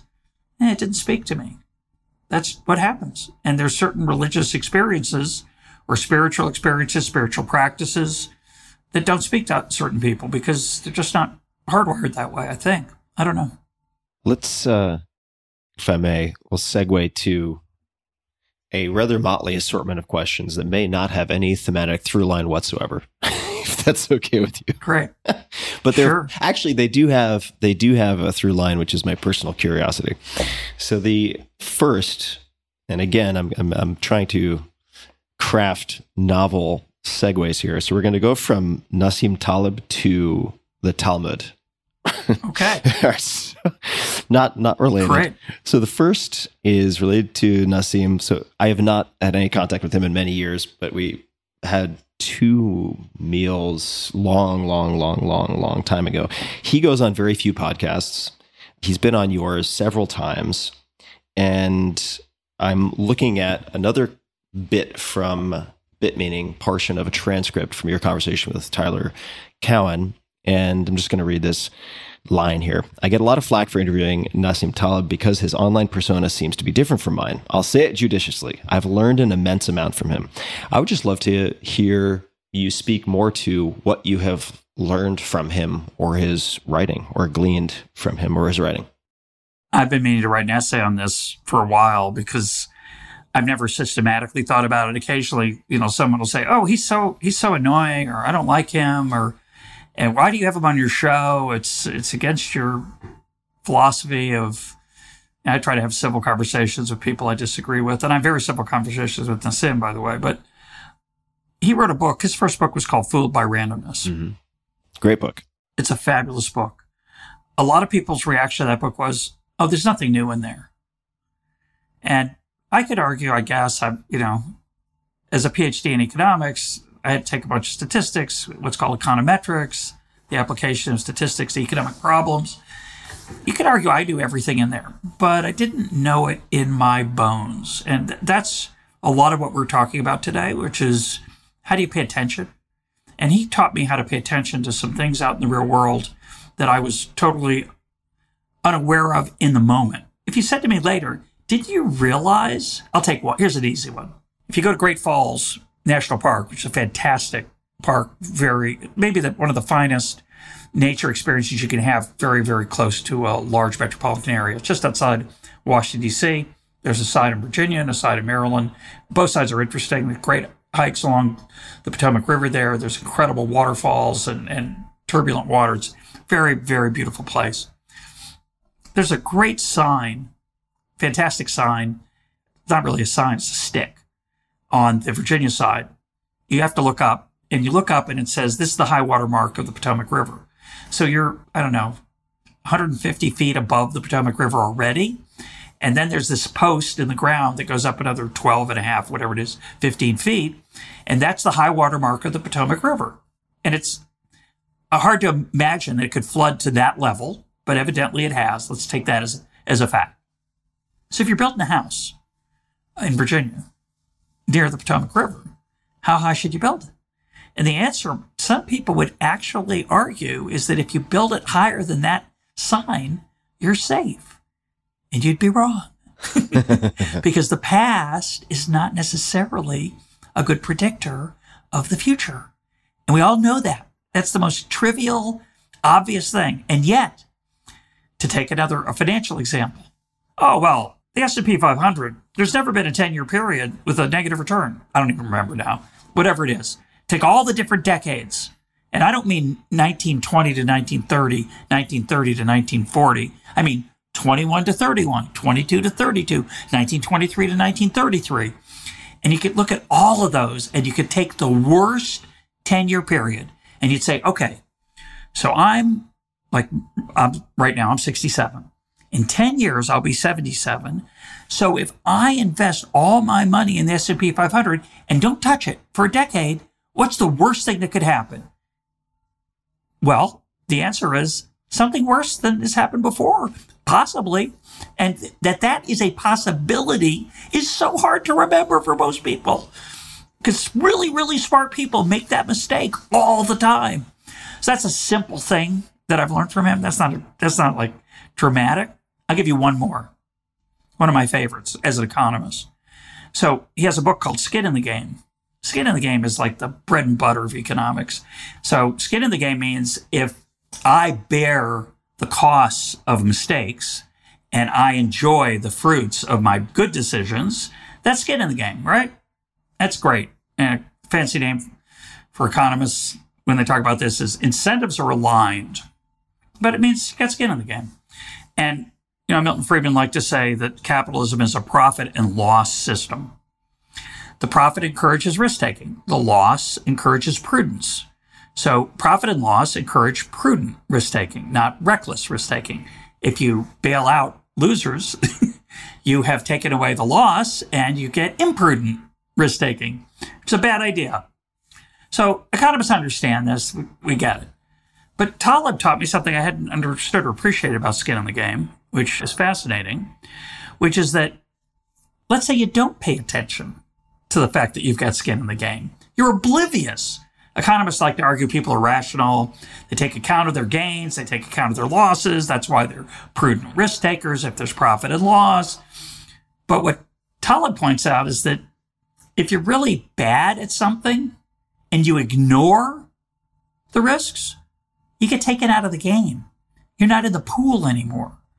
And so even if you're not paying attention, skin in the game makes a difference because it weeds out, say, gamblers who are imprudent risk takers, unless you bail them out.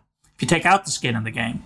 But I've always, as an economist, thought, oh, yeah, you look at it, you take into account the effect. Every economist would tell you this.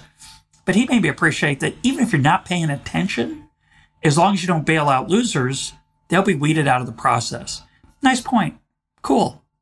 I've enjoyed his writing. I first read actually the the Black Swan, and then went back to Fooled by Randomness. Also read Anti Fragile, very popular among some uh, former, well, at the time, current military intelligence guys. Hmm. Interesting. and I was introduced actually to his work first by a, a friend of mine, an incredible tech innovator named Matt Mullenweg, and then later had Anti Fragile recommended to me by military folks.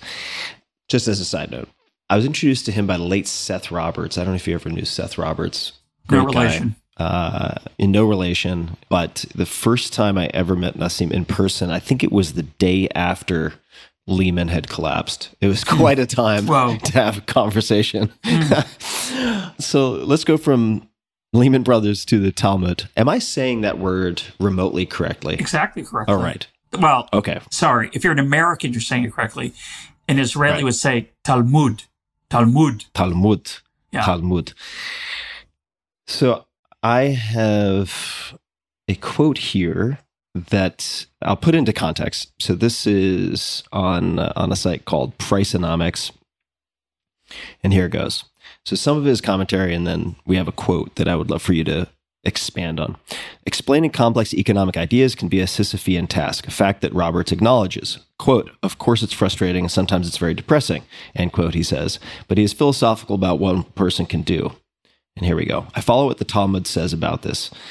It is not up to you to finish the work, but neither are you free to desist from it. So that last line is what I would love to hear more about. It's kind of embarrassing to talk about it, actually. No one's ever asked me to expound on that. it forces me to think about coming full circle to our earlier first thing we talked about, which was my dad. And I think many of us are raised to think that we have obligations. We have things we're supposed to do, things we're supposed to pick up, tasks. And I've always felt that to some extent. I don't know how much of it's genetic, how much of it's cultural, the way I was raised. So that idea that you're not free to desist from it, you can think of it as a religious statement, but I don't think it's most people. There are plenty of non-religious people who have that same feeling. Now, sometimes they're called type A. I should be careful. Type A people who need to do stuff is not quite the same. It's not quite the same, but but the idea that you're supposed to do something of consequence, that, that you're not just here to enjoy yourself, is a burden or blessing I've always somewhat felt. I don't want to be arrogant about it. I think it, you can easily take it as pretentious. it's interesting. You know, I had a conversation with, mentioned Tyler Cowen earlier. We did this episode on how we read, our reading habits. And it was really fun to talk to Tyler. He reads an unimaginable amount. it's it's it really is unimaginable. he actually, I think, understands some of it, which is even better, and remembers some of it, which is even better. Uh, but seriously, I have a lot of respect for Tyler. He's a he's a great, great thinker and polymath. And somebody wrote me an, an, a fascinating email. They said, you know, I read what you wrote about reading, and one of the things I, I like to say is that, you know, if you read a book a week, which is a lot, you're going to read about 50 books a year, and if you're you're around for about 50 years of reading, maybe a little more, but it's 2,500 books. That's it. That's it. yeah, there's 100,000 books. I think maybe more. I don't even remember now how many books are published a year. Maybe it's a million. It's a big number. Oh, yeah. Yeah, at least 100,000. And I get to read 2,500 a year. I mean, in a lifetime. So, you know, I always say pick them carefully, which I don't always live by. I read a lot of books that are either not always so interesting and I I've gotten better at stopping. When I was younger, I couldn't put down a book without finishing it. Was a moral imperative, terrible habit. I got over that, thank thank goodness. But you have a limited number of books to read, and, and this listener said to me, "How do you justify watching a baseball game?" You know, and you could argue the same thing when you think about the Talmud. It's not up to you to finish the work, but it's you're not free to desist from it. And while you're watching baseball, you're kind of desisting from it. So if you think of your life as having purpose and you're supposed to do stuff and accomplish, right? Which I, again, I think I was both hardwired and, and culturally pushed to do by my, by my parents.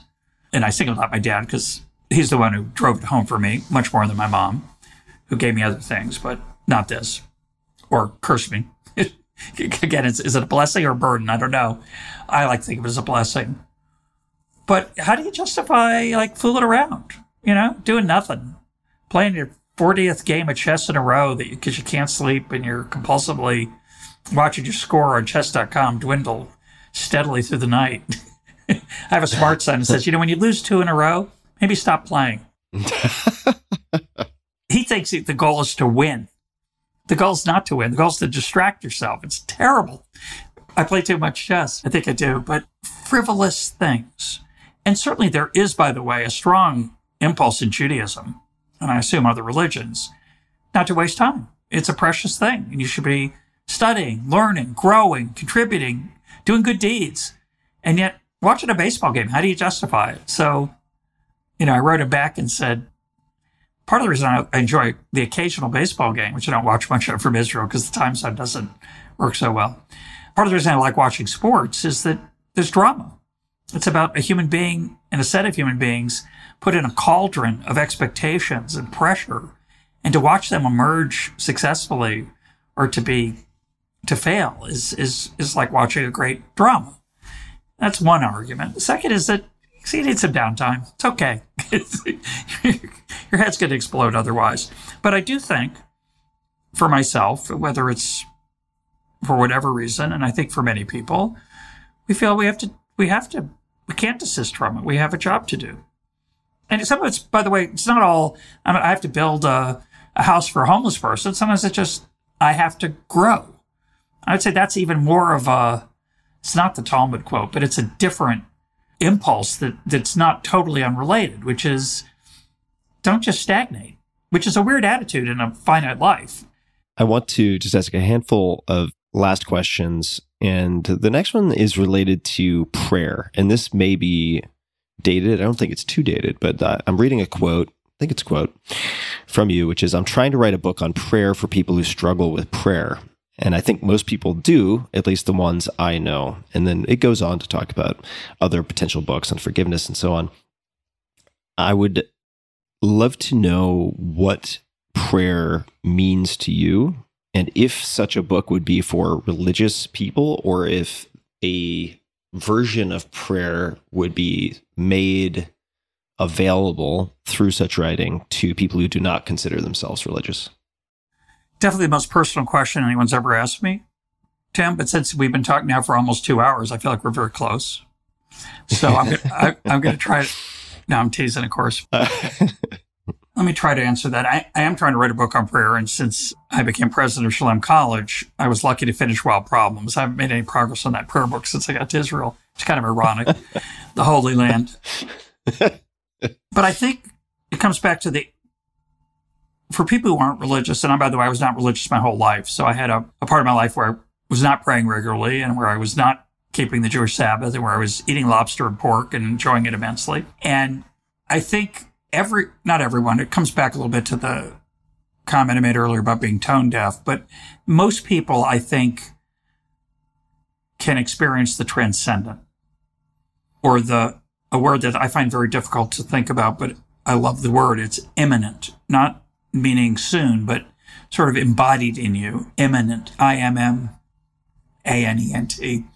And in the book that, that I'm working on someday, maybe, I talk about the handful of times when I've come into contact with that. And I'm sure you have too. Example I use is I'm in California, I'm taking the family, my wife and I have taken the kids to see it a Shakespeare production outside in Santa Cruz, which is just really fun. You're in these redwoods and it just, it's lovely. And it's been a long day. We've had a good time as a family and we're driving back and I think everybody's asleep in the car except me.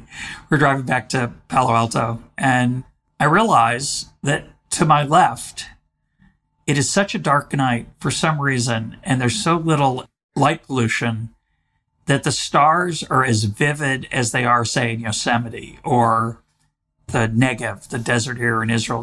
these are the two places I've seen the best stars of my life. And they're luminous. They're not just like white dots. They're luminous and you can see them all the way down to the ocean.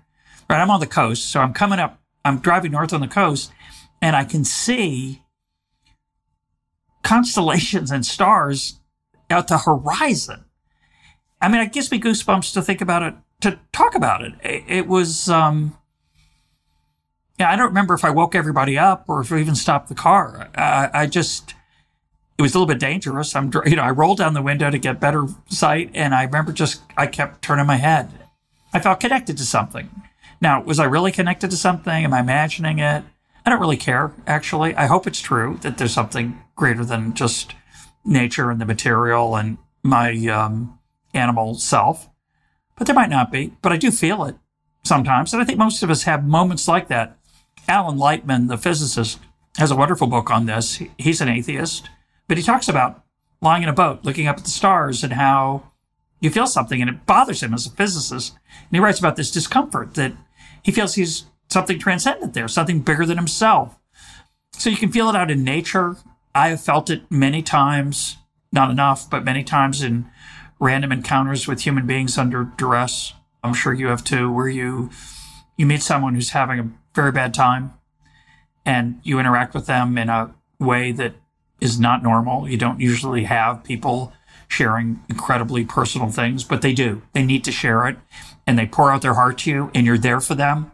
And one of these moments for me is this person said, You don't want to hear this, do you? And I said, No, I do. I do. And the truth is, I didn't want to hear it, but I did. I was compelled, literally compelled. I wasn't going to go anywhere. I wasn't going to, I mean, I, part of me wanted to run away because it was so painful. It was such a, a heartache this person was sharing. Somebody I didn't know very well. And those moments, those handful of times in, in my life as a human being where I've encountered another human being either under duress or in joy, it's also in joy.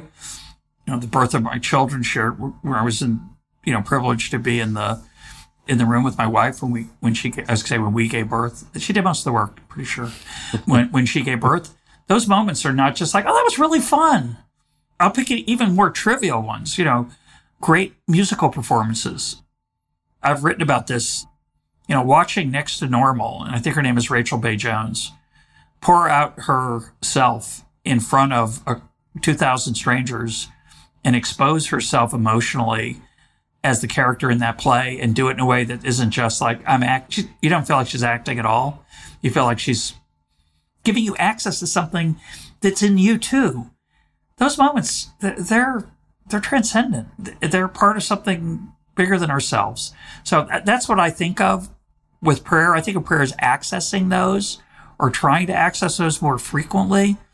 And for me, it's tied in with a belief in God or a hope of God's being there and listening. But I think for non religious people, there, there's something there even when it's not religious. It's spiritual, whatever you want to call it. Yeah, thank you for that explanation and those examples. I agree with you on the access to such things, even if you do not identify as a theist in any way. I certainly would agree with that. Russ, I appreciate you as a thinker. I appreciate you as a teacher. I've enjoyed this conversation. I'm not in a rush to close it, but also just being cognizant of time and all other things. Is there anything else that you would like to add? Any stories yeah. you'd like to tell? Any requests of the audience? Anything before we wrap up? I want to ask you a question. Yes, please. And uh, it's your show, so you can edit it out if you want, but you don't have to answer it. Fire away. You know, we've been talking about stepping outside yourself. It's been a sort of sub theme of this conversation as an example of the life well lived. And you are a very successful person in multiple dimensions. You have an impact on the world through research you've been funding. I know about that because I keep an eye on you. Your podcast is phenomenally successful. Your books are phenomenally successful. You're charismatic. You're charming. How do you keep your head screwed on straight? Is it a challenge? We've been talking about this, right? You should be full of yourself. It would be totally normal for you to be completely full of yourself. Do you have anything you do to try to keep your feet on the ground and to stay sane? I don't think it's so healthy, by the way. Most of us aspire you know, I wish my podcast audience were bigger. I wish it was more like Tim Ferriss's. I wish my book sold more like Tim Ferriss's. You're who we want to be. And yet, you know what it's like. It's not that easy. It's not, and after a while, some of the thrill gets, gets a little old. How do you say uh, grown up? Thank you for saying all that and for the question. I'll mention a few things. The first is that, and I'm not proud of this, but I am my own best critic or worst enemy, depending on the day, depending on the impact that it has on me. This being my inner voices on my psychology and emotional state and so on. But I do think that as a perfectionist, most of what I do is never up to my standards, whatever those imaginary standards might be, or as unreachable as they might be. So I think that's one.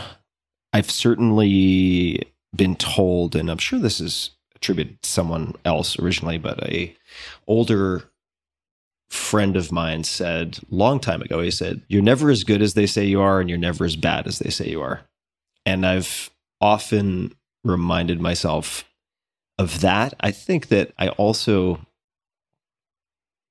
at least through the podcast and sometimes through the books, even though I haven't written a what I would consider a proper book in quite some time. I would say 10 years actually. I try to broadcast the mistakes and the failures. I try to serve up equal portions of success stories and also misguided side alleys that end in disaster so that I'm not creating a highlight reel for people. It's very difficult not to do that, especially I think in some cases in the podcast when what gets broadcast and you know this too is is a relatively small piece or can be a relatively small piece of the entire operation and what goes into it and the survivorship bias i mean if you really have a terrible interview it doesn't get shared or it gets edited so tremendously that it's sort of frankenspliced into something that sounds a lot better than what happened in reality and I also have, I'm very lucky, uh, and this is by certainly by luck and uh, somewhat by design on top of that. I have great friends who will call me on my bullshit and will certainly stress test any position that I hold really strongly. And I'm very fortunate. You know, I mentioned one person, Matt Mullenweg. He's certainly one of those people. He's excellent at seeing things from different perspectives. And he will, even as devil's advocate, even if he doesn't have a dog in the fight with a particular position, he will force me through ruthless cross examination to look very closely at perspectives I might be ignoring, alternative explanations I might be conveniently dismissing. And uh, those are the first handful of things that come to mind for me. I would also say that just by virtue of the and certainly you, you have been doing this so much longer than I have and have been an inspiration to me in this podcast in so many ways. When you interview people who are exceptional at what they do all the time, it highlights how much I'll speak for myself. I personally do not know. And how many capacities I either will never have or have not developed that the older I get, the more I realize how incredibly little we understand to any extent. It's actually very exciting to me. So those are those are a few things that come to mind for me. I like that observation about humility because I feel being a podcast host has made me more humble. And I've had some success, not as like yours, right? But I'm doing okay. You're doing you're doing okay. Yeah. And in theory, yeah. you should just be an arrogant putz, to use a Yiddish term. But and you might be, Tim. I don't know you well, but but I do. For, in my speaking only for myself, I, I, I try. I try not to be. yeah, definitely. Good goal. And for me, it's not just I decided a long time ago that I wanted to be empathetic to my guests, that I would make a better show. It's the right thing to do. And I thought it would make a better show. And that was a very costly decision because it forced me to reevaluate a lot of things that I had believed or held as dogma. And I haven't changed so much, but I have changed some. And one of the things that changes is that, as you say, you're forced to recognize your own limitations. I like to joke that each week I get to interview a person smarter than I am and ask them dumb questions. but it's really the truth. And it has made me much smarter as well as reminding me how little I know. And since we talked earlier about Nassim Nicholas Taleb, and one of my favorite quotes from him is the, he cites it as a, a Venetian proverb. The farther from shore the deeper the ocean. And the more you learn, the more you realize how deep the water is. There's a long way to go. Long way to go. Yeah. There really is so, so far to go. And I want to mention just for people who may not identify as religious in any way, you mentioned the, and am I getting this right? The Negev desert? Yeah. Yeah. If you have not had a transcendent experience and I'll put aside defining that term for now. But if you are curious about the types of experiences that Russ you were describing, if you go to the Negev, do it with a tour. It is a desert after all, or have a tour guide at least, and sit there quietly, which I did with my girlfriend for about an hour, there is something very, I mean, the word that comes to mind is bizarre, but there is a feeling there that I have not experienced anywhere else. And I can't put it into words, and nor do I really want to inflict the violence of language on the feeling. But I, I will just say there's a lot out there for people to explore. So I, I encourage them to explore. And Russ, you know, I've tracked your work for for quite a long time. I've enjoyed a lot of your writing, including how Adam Smith can change your life. You have a very wide spectrum of subject matter that you explore. Wild Problems, a guide to the decisions that define us, is the latest and newest, which I'm very excited about. And I said it before, I'll say it again. I really appreciate you and value you as a thinker and as a teacher. I think you offer tremendous service to people with EconTalk. For those who have not heard EconTalk, go check it out. There are so many fantastically nuanced and rich conversations to choose from. certainly would recommend people take a look. And that is a long way of saying thank you. Thank you for doing what you do. Thank you, Tim. It's a treat to talk to you. Look forward to doing it in person sometime. As a person who aspires to perfection, you would be a great student at Shalem College. You need to work on your Hebrew. Our classes are taught in I Hebrew, do. so um, something uh, to look forward to. so what is what is see you later? Lehitraot? Something like that. Yeah, well done. There we go. I've got a few I've got a few words here and there. So I'll work on my Hebrew, always open to learning new languages. And to everybody listening, certainly check out Wild Problems, a guide to the decisions that define us. You can find all things Russ Roberts at russroberts.info on Twitter at EconTalker. And until next time, please be a little kinder than you think is necessary. Look outside yourself if you really want to solve some of the problems that you can't solve, focusing within yourself. And thank you for tuning in. Hey guys, this is Tim again. Just one more thing before you take off, and that is Five Bullet Friday. Would you enjoy getting a short email from me every Friday that provides a little fun before the weekend? Between one and a half and two million people subscribe to my free newsletter, my super short newsletter called Five Bullet Friday. Easy to sign up, easy to cancel. It is basically a half page that I send out every Friday to share the coolest things I've found or discovered or have started exploring over that week. It's kind of like my diary of cool things. It often includes articles I'm reading, books I'm reading, albums, perhaps, gadgets, gizmos, all sorts of tech tricks and so on that get sent to me by my friends, including a lot of podcast guests. And these strange esoteric things end up in my field, and then I test them, and then I share them with you. So if that sounds fun, again, it's very short, a little tiny bite of goodness before you head off for the weekend, something to think about. If you'd like to try it out, just go to tim.blog slash Friday. Type that into your browser, tim.blog slash Friday. Drop in your email, and you'll get the very next one. Thanks for listening. This episode is brought to you by 8 Sleep. My God, am I in love with 8 Sleep. Good sleep is the ultimate game changer. More than 30% of Americans struggle with sleep, and I'm a member of that sad group. Temperature is one of the main causes of poor sleep, and heat has always been my nemesis. I've suffered for decades, tossing and turning, throwing blankets off, putting them back on, and repeating ad nauseum. But now, I am falling asleep in record time, faster than ever. Why? Because I'm using a simple device called the Pod Pro Cover by 8 Sleep. It's the easiest and fastest way to sleep at the perfect temperature. It pairs dynamic cooling and heating with biometric tracking to offer the most advanced but most user friendly solution on the market.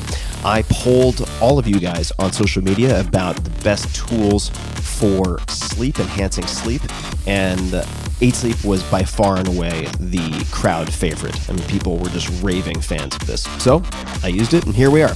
Add the Pod Pro cover to your current mattress and start sleeping as cool as 55 degrees Fahrenheit or as hot as 110 degrees Fahrenheit. It also splits your bed in half, so your partner can choose a totally different temperature. My girlfriend runs hot all the time. She doesn't need cooling. She loves the heat, and we can have our own bespoke temperatures on either side, which is exactly what we're doing. Now, for me, and for many people, The result 8 Sleep users fall asleep up to 32% faster, reduce sleep interruptions by up to 40%, and get more restful sleep overall. I can personally attest to this because I track it in all sorts of ways. It's the total solution for enhanced recovery so you can take on the next day feeling refreshed. And good news 8 Sleep has launched the next generation of the pod. The new Pod 3 enables more accurate sleep and health tracking with twice the number of sensors. It's just a smoother, better experience that delivers you the best sleep on earth. At least that has been true for me. Simply add this to your existing mattress and you're all set. It is not magic, but sometimes it does feel like it. It just works. So go to 8sleep.com slash Tim and save $250 on the pod cover. That's 8sleep.com slash Tim, all spelled out E-I-G-H-T, 8sleep.com slash Tim. 8sleep currently ships within the US, Canada, the UK, select countries in the EU, and Australia. You can also find the link in this episode's description. This episode is brought to you by Pique. That's P I Q U E. I have had so much tea in my life. I've been to China, I've lived in China, in Japan, I've done tea tours. I drink a lot of tea. And 10 years plus of physical experimentation and tracking has shown me many things. Chief among them, that gut health is critical to just about everything, and you'll see where tea is going to tie into this. It affects immune function, weight management, mental performance, emotional health, you name it. I've been drinking fermented Pu'er tea specifically pretty much every day for years now. Pu'er tea delivers more polyphenols and probiotics than you can shake a stick at. It's like providing the optimal fertilizer to your microbiome. The problem with good pu'er is that it's hard to source. It's hard to find real pu'er that hasn't been exposed to pesticides and other nasties, which is super common. That's why Pique's fermented pu'er tea crystals have become my daily go-to. It's so simple. They have so many benefits that I'm going to get into, and I first learned about them through my friends Dr. Peter Attia and Kevin Rose. Pique crystals are cold extracted using only wild harvested leaves from 250 year old tea trees. I often kickstart my mornings with their pu'er green tea, their pu'er black tea, and I alternate between the two. The rich, earthy flavor of the black specifically is amazing. It's very, very, it's like a, a, a delicious barnyard. very peaty if you like whiskey and stuff like that. They triple toxin screen all of their products for heavy metals, pesticides, and toxic mold contaminants commonly found in tea. There's also zero prep or brewing required as the crystals dissolve in seconds. So you can just drop it into your hot tea, or I also make iced tea, and that saves a ton of time and hassle. Their fermented teas have never been discounted, but for you, my dear listeners, only for you and for a limited time, Pique is offering up to 20% off, plus a free sampler pack with six of their best selling teas when you order their Pu'er teas. This all comes with a 30 day satisfaction guarantee, so it's risk free. Check it out. Go to piquelife.com slash Tim. That's P I Q U E L I F E dot com forward slash T I M. Piquelife.com slash Tim. And the discount is automatically applied at checkout. Enjoy.